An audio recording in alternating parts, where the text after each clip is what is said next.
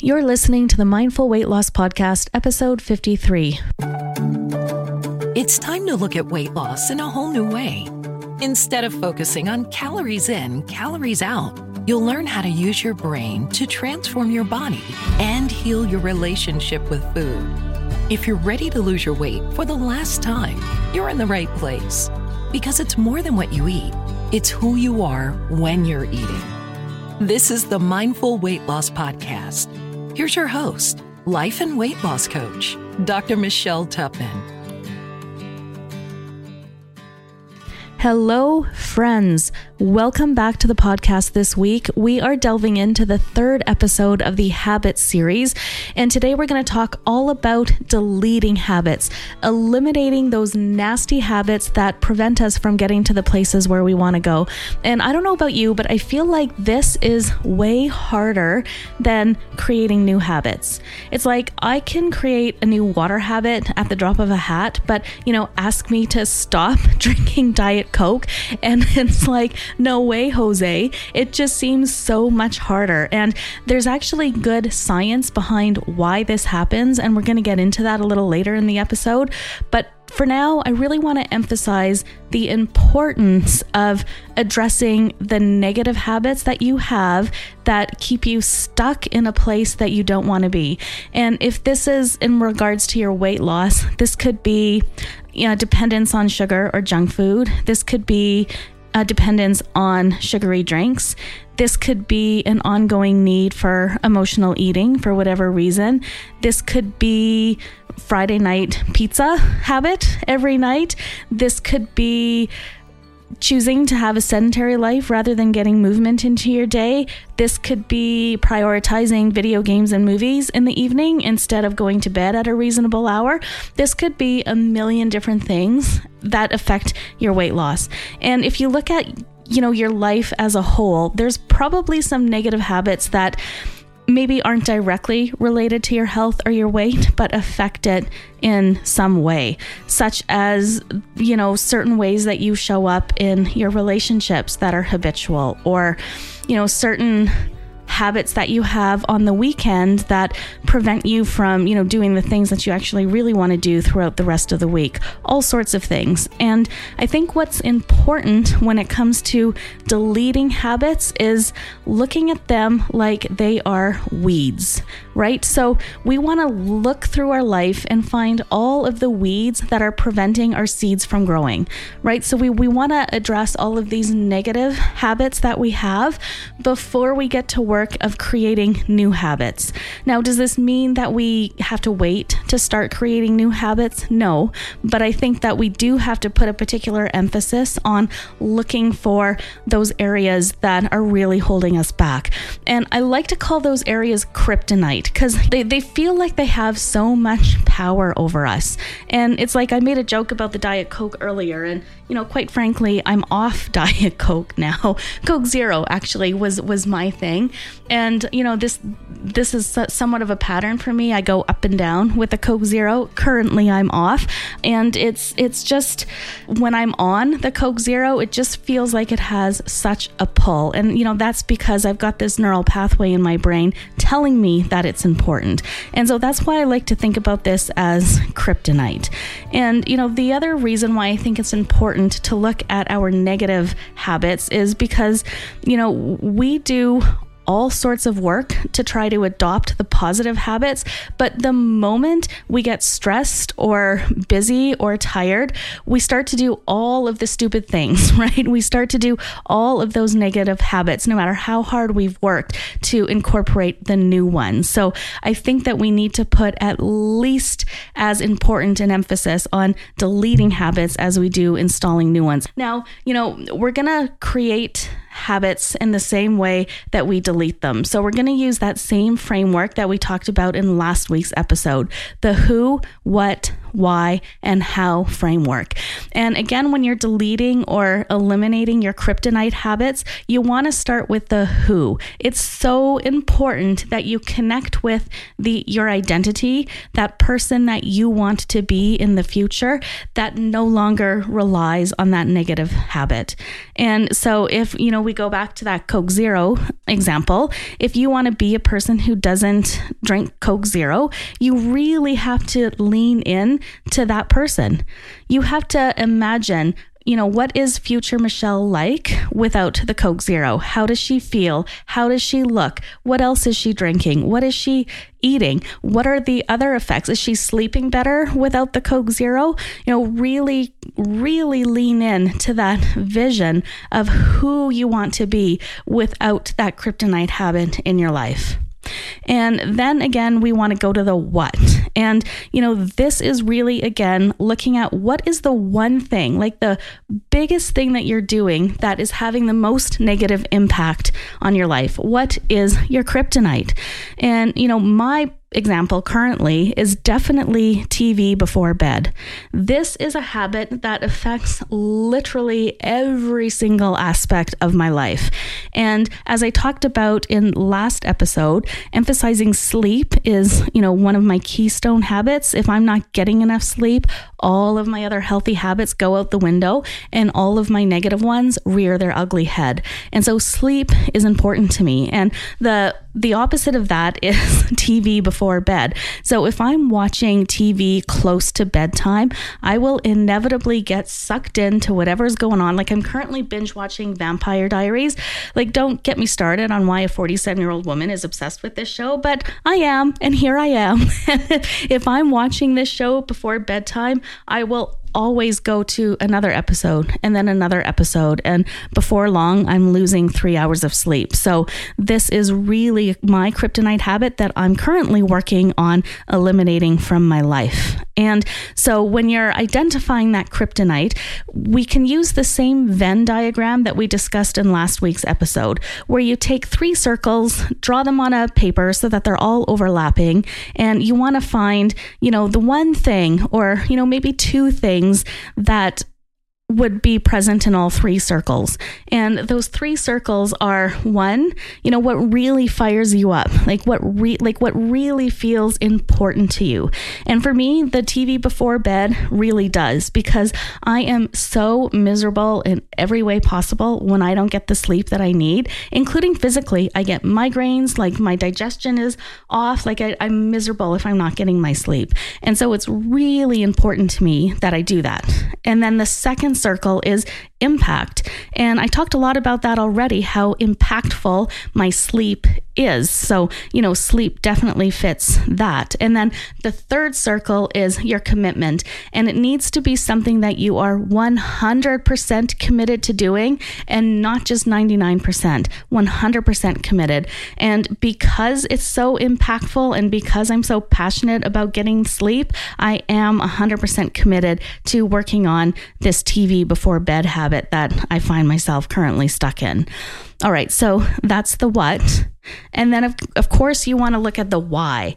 And I think the Venn diagram pretty much, you know, sums that up. But it's important that you write your why down and really connect to it because, you know, when when motivation is low and it often is, these are the things that you're going to want to draw on to give you the gumption to keep going, right? And you know, my god, the pull to watch TV in the evening is so strong cuz you know, I work hard all day. I'm oftentimes working in the evening, and if not, Rob and I have things on the go, and it just I feels like it's go go go all day, and all I really want to do is just slow down and check out for a little bit at the end of the night. And so I have to actually work through all of those feelings to avoid watching TV before bed, right? And so if I am feeling tired and grumpy, it's really hard to do that. And so connecting to that why power in particular, you know, doing the um, the power of tens that we talked about last week in terms of how will sleep affect me and how will staying up to watch TV affect me 10 minutes from now, 10 hours from now, 10 days from now, 10 weeks from now. And when I do that, that really helps me connect to that why. And I'm able to go on and go to bed or read a book or, you know, color or listen to music or do something else that relaxes me other than crash in front of the TV. All right, so we've covered the who, the what, and the why. Next, we've got to move on to that how. And it is essentially the same as creating new habits, except we're going to do it in reverse. So, just like we talked about in last week's episode, we're going to map it out and we're going to use the ABCs. And just to remind you, mapping it out means looking at your motivation, your ability, and the prompt associated with a particular habit. And the ABCs are the anchor, your behavior, which is your your habit, and then the celebration when you do it, or in today's case, when you don't do it. And like I said, we're just going to do all of these things in reverse, except that instead of putting a trigger in place to create a new habit, we're going to identify the triggers we already have and work hard to make them invisible. Because as BJ Fogg and James Clear will talk about in their habit books if there's no trigger, there's no behavior. This goes in both ways. So if you're wanting to create a habit, if you don't have a trigger to remind you to do it, you ain't going to do it. Same thing when we're trying to eliminate a habit. If we take away the trigger that makes us do it, then we're not going to engage in that particular behavior. All right. So just like when creating new habits, you also want to plan for motivation to be low, right? Because it's going to be easy to say no to the TV and no to the Coke Zero when you're feeling upbeat and positive and motivated and energetic. But on days where you just feel like a pile of crap, it's not going to be so easy. So we want to make it as easy as possible for you to avoid doing your negative habit, even on the shitty days. And so, what this involves is identifying what the prompt or the cue or the trigger is for your kryptonite habits. And you can really just think of prompts as being the invisible drivers of our lives. So, I mentioned already that no behavior ever happens without a prompt. If we want to to disrupt the behavior, we're going to start by removing the prompt. And this, unfortunately, is not an easy task. And this is because when things become automatic or habitual in our lives, we don't necessarily see the prompts or the triggers or the cues anymore, right? Like this, this is just a movie that keeps playing on repeat over and over and over again. And we're no longer consciously aware of these details. And so it takes some time to really sit back and observe your life and observe what is happening around your kryptonite habit. And this will allow you to slowly start to figure out your triggers. One thing that's been helpful for me with Rob, because I, have been having a hard time identifying what my trigger is to sit in front of the TV. So I've just asked Rob, you know, can you watch me a few nights? Can you just see if I say certain things or if I do certain things that um, inevitably result in me sitting on the couch just to see if I can start to identify um, what those triggers are. And, you know, the reason why it's important to put time into doing this crucial piece is because as we talked about in the willpower uh, talk a couple weeks ago, it is just so much easier to avoid temptation than it is to resist it, right? And this is when we were talking about using your willpower wisely to play offense with your willpower rather than defense, right? So, you know, an example would be if you are, um, if you're wanting to spend less time on your phone in the evenings, for example, then you remove the trigger by putting your phone somewhere inaccessible right? So hide it in a drawer, lock it in a cabinet somewhere, just put it in a different room where you have to actually make an effort to go get the phone and look at it rather than have it in your pocket or at your side all of the time, right? And then, you know, the example that we used in the willpower episode was just don't buy junk food when you're grocery shopping, right? Buy your willpower at the store and don't bring junk food in, into the house. So you've made that decision once and then you don't have to use your willpower, right? To make to make that decision to not eat junk food again and again and again. The junk food isn't in the house, so you've removed the trigger. Now, does this mean that you can't get in the car and go to the store and buy the junk food? No, of course not. But it means that you're not going to be in this mindless habit of reaching for chips just because it's 7 p.m. on Tuesday and that's what you do. Because you don't have chips in the house anymore, you've removed the prompt. I hope that makes sense. All right. So, you know, this first big step is identifying your triggers and then making those prompts invisible. Now, unfortunately, oftentimes the trigger is actually a thought that you have, like, I have a hard day and I deserve a treat, right? It's harder to make thoughts invisible as I asked Rob to watch my behavior over a few nights, what really kind of became clear is that is the exact sort of thing that is sending me to the couch. It's this self talk that's saying, I've had a hard, long day. I deserve to spend a little bit of time with the, um, the hot vampires and the vampire diaries. It's like I'm firmly in the Damon camp, in case you're wondering. And, you know, all of this self talk is what sends me to the couch. And so it's hard to hide away the thoughts. The, the thoughts. It's hard to remove those thoughts, um, at least in the immediate term. I am doing lots of thought work and you know lots of work on myself to change the thoughts in terms of what I think I actually deserve in the evening. But in the meantime, the strategy is to just make it harder.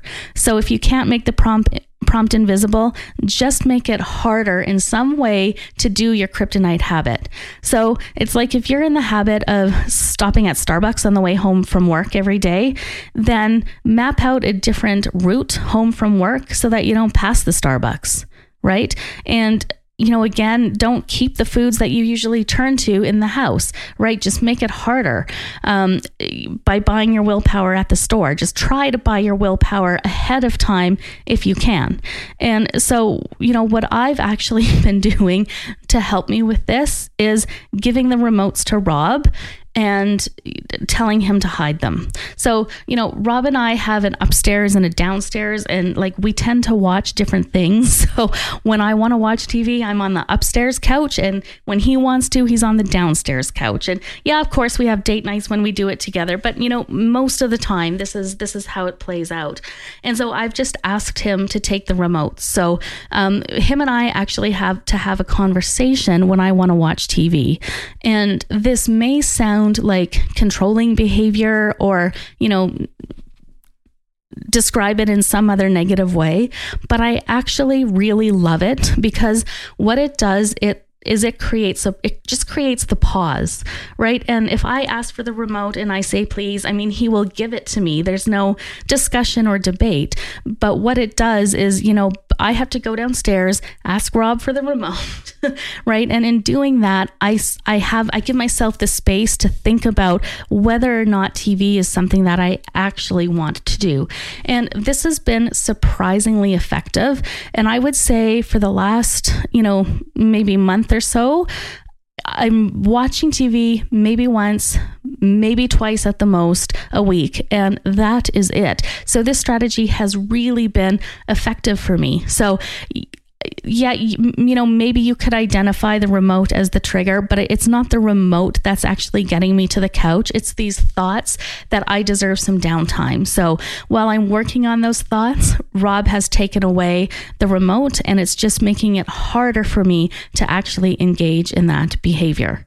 And so I think I think like I think that this is why it is so much harder eliminating the kryptonite than it is installing your keystone habits because so many times the trigger is really a thought and we can't see it. It's not clear. And until we can actually do the work on our thoughts, we need, you know, we need some external way to help us through. And this takes some creativity. And this is why I, I always insist on sitting down and writing out your plan, right? Writing out the who, the why, the how, all of it, mapping it out, writing the ABCs so that you know exactly what your plan is for working on eliminating these kryptonite habits.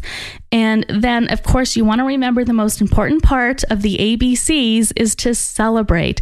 So you want to celebrate every single time you succeed at not doing the thing. Your brain wants dopamine, so give it. Give it what it wants. And as I mentioned last week, my way of celebrating is a fist bump and saying, boomtown and then saying i am just like that i am i am the person who doesn't watch tv at night and that's just how i celebrate it takes me literally five seconds I feel excited. I get that dopamine hit. And again, when you do that, when you're continually giving yourself a dopamine hit, when you're not engaging in your kryptonite habit, that's when you start to create a new neural pathway. And that is when you slowly start to move away from that kryptonite habit being so habitual. And of course, you know this is going to take time, just like it takes time to create new habits. And, you know, just so you know, the sign, like when you hear, you know, 30 days to create a new habit or 21 days or whatever the heck it is, none of that's true. None of that's true. It typically takes much longer than a month to create a new habit, and it takes even longer to eliminate a current habit. And so I think knowing that ahead of time, knowing that it's just going to take a little bit of time, allows you to give yourself a little bit of space and compassion around that. And why I bring that up is because you are going to bloop, right? I mean, they're, they're, you're just going to you're going to flub up you're going to watch tv you're going to drink the diet coke you're you know you're going to do whatever. And it's so important that you still stay in the game right? Get rid of the shame stay in the game get right back at it the next day. And know that once you reach that point where it becomes habit to do the thing or you've eliminated the habit to do your kryptonite it's going to be so worth it. And last week we talked also about being the director of your own movie. And I think this is such a great tool to help you with this. So if you engage in your kryptonite habit, pretend that you are watching the filming of the movie of your life and you are the director and you don't like that take of that scene. You just don't like it. So, you know, you say time out, cut, right? And you discuss with yourself, how am I going to do this better next time? What happened? Why did I engage in that behavior? How can I do it differently next time? And so look at it as a mistake instead of a mistake. And then when you go back for take two, the next time you're confronted with that habit, you're going to be able able to not engage in that behavior just a little bit better. All right, so let's just put this whole map ABC thing through an example. Let's say you just want to get in the, uh, you want to stop the habit of scrolling on your phone before you go to bed. So, you know, the phone is your prompt or your trigger, and you can make it invisible by putting it in a different room to charge when you go to bed. Like, I actually do this, and, and I don't even put it in a different room, I put it on a different floor of my house. So, I literally have to put an effort to go get my phone. And I invested in a good old fashioned alarm clock so that I can, you know, use that for an alarm instead of my phone. So, making that phone invisible. And you also want to make it as hard as possible for you to not scroll on your phone, right? So for you, it also may not be enough to just put it in your nightstand drawer, right? You can do it like me, like make it really hard, put it in another room, um, lock it up in a cabinet somewhere, like just do something that is more difficult than just reaching into a drawer beside your bed to get that phone out. And then when you wake up in the morning and you realize you went to sleep without scrolling, you celebrate the heck out of that. Give yourself that boomtown. All right. One final thing that I want to talk about is just the importance of how chronic neural pathways are in our brain. So, once your brain creates a neural pathway for a certain behavior, that pathway is always going to be there. It's just never going to go away. And this actually has a few implications when it comes to habits. So, I'd like you to think about neural pathways as being pickles in your brain. Right? If you can imagine your brain as a bunch of cucumbers, and then when you create a new neural ha- pathway, which means creating a habit, that part of your brain, that cucumber, gets pickled. And once it's pickled, it can never go back to being a cucumber again. It's a pickle forever.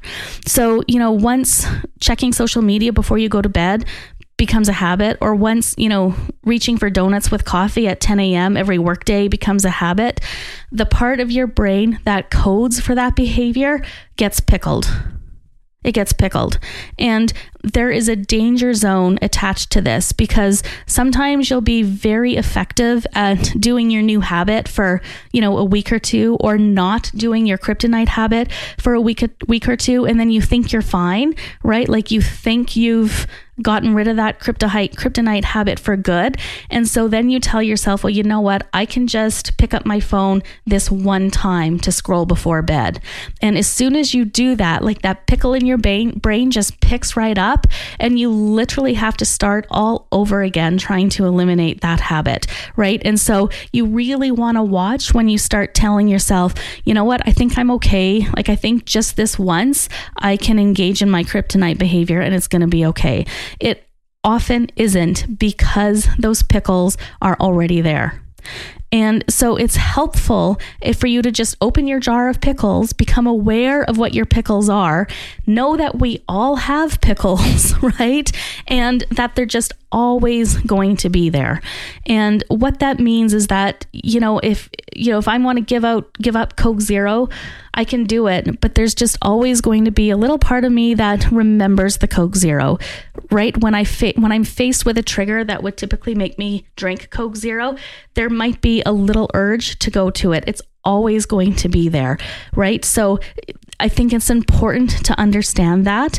And what we're really wanting to do when we're eliminating the kryptonite habit is to create pearl habits instead. So BJ Fogg refers to these as pearl habits because what you're going to do is swap the old behavior out for a new one, right? So we're just going to get some power from the negative.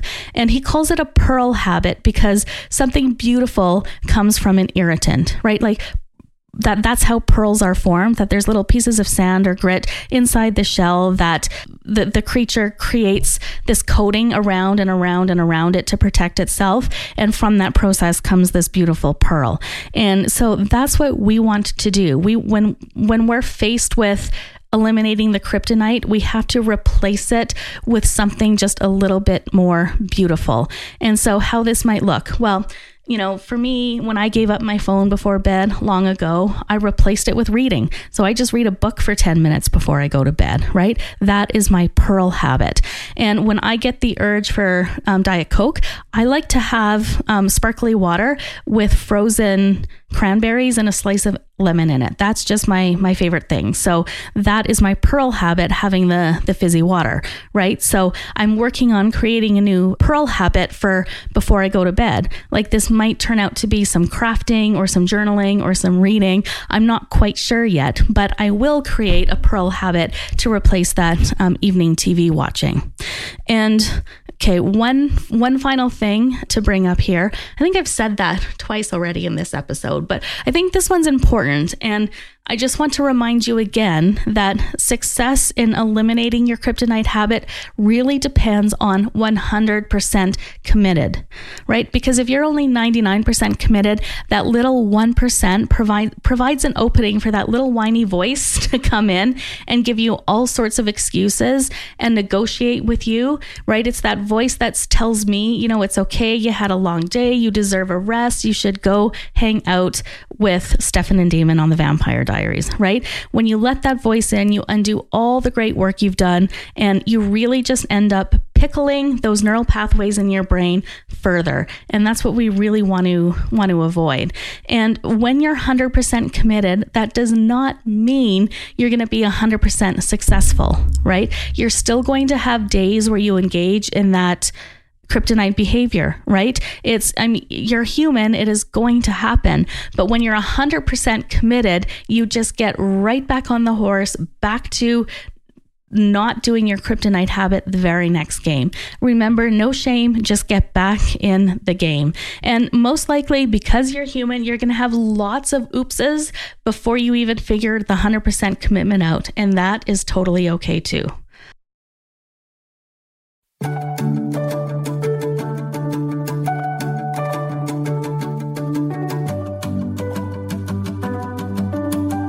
All right, so there we have it. All my thoughts on deleting your kryptonite habit.